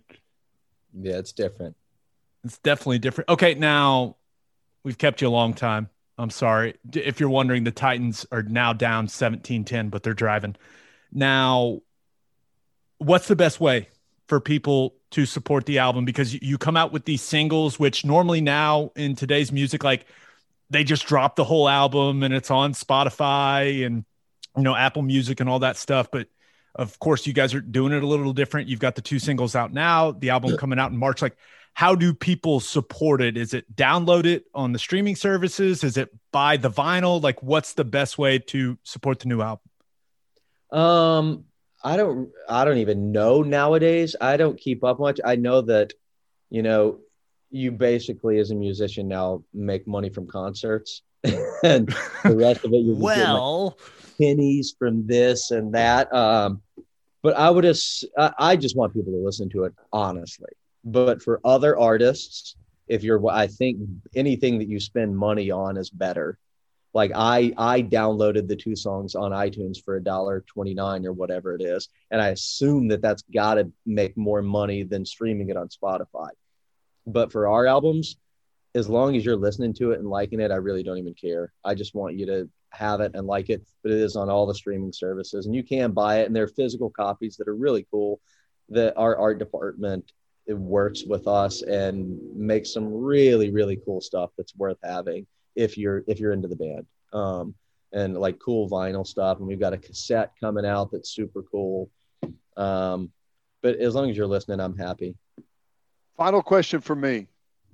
Like for uh, football players, I always wanted to play running back or quarterback. All defensive guys want to play offense. So. I'm mm-hmm. sure maybe it's the same musician wise. If in, I heard you say you're a guitarist too, and maybe that's what you play more than the bass. If you could fill in one night, like someone went down in a big concert and they needed a guitarist to step in, what band would you want to play with? Oof. I thought you were going to say what instrument, and I was going to make a joke and say running back. But uh, what band? Um, oof. Uh, I mean, honestly, probably just because I'm lazy and I know all their songs because I learned them when I was first starting, and they were the coolest band in the world, and they still are. Um, but probably the Strokes. It's fun. I know the songs; they're cool. Uh, but I mean, to rip on some old like I don't know I- I- any any band that that I could say I immediately like no couldn't play that they're too good no can't play I mean I can't play in Led Zeppelin I'm not I mean John Paul Jones is just I, I need to be in my wheelhouse so there's like three bands that I could choose from nice. Jared, appreciate the time, buddy. Uh, this was fun. I feel like that. Uh, I feel like the music part wasn't as bad as I thought it was going to be. No it was great. I felt like you guys kind of got to step outside of your little zone and you guys did great. That was fun. You don't mean that, but uh, I'll pretend No. You do. because you guys ask weird que- not weird questions but questions a music journalist has their questions they're just going to ask you and it's the same thing you guys are asking like interesting questions that i don't get thrown at you know all the time Murdoch is going to be so enraged when he listens to this interview. He's going to be like, "They didn't ask anything good about the music." I'm like, "Dude, I don't know anything about the music. I'm sorry." what kind of tape did you use All right, Jay, Why? appreciate it. yeah thank you guys so much this was fun I, I mean, that wasn't that bad, right? Very GQ-ish uh, by us, Playboy magazine type interview by us. That was pretty good, man. I, I feel I feel like we stayed true to ourselves. We weren't going to be like, well, the the tone and the mood and this and this. Like, no, like, Hey, so what do you do like during a day? yeah. Well, could you still play the guitar every day? Or yeah, it's, no, that was fun though. And uh, It's who different. knows? It was it was fun different though. Who knows who the next rock star is going to be on the show? You never know. It could be a thing from now on. You never know. I, I'm sure they'll reach out to us once they hear that interview. Once that interview goes viral, right? Because of our, you know, penetrating questions, I, I'm sure that we'll have all kinds of people reaching out to us. Then. okay, episode 76 in the books. One more thing uh, before we kind of wrap up. Make sure you go eat at your favorite local restaurants as often as you can because you know a lot of us saw this week that Ann's Chicken ha- Chicken Fry House uh, there in Bethany uh, looks like it's going to close now. I know there's some people trying to keep it open, but these local restaurants here in Oklahoma uh, they need our support more than ever, right? So if you're able to do it, go go there. Even if they're say they're doing fine, uh, don't listen to them. Just keep ordering food from there, take out, pick it up, curbside pickup, whatever. Keep eating at your favorite local restaurants. Uh, they need it. They need it. Okay. We'll have a new podcast that'll drop Thursday morning. Just a reminder, you can hear Teddy from 2 to 6 on Sports Talk 1400. You can hear me from 3 to 5 on Sirius XM Big 12 Radio, channel 375. Hope you all have a great week. Till next time, we appreciate y'all for listening and do what you always do, Oklahoma. Take care of each other.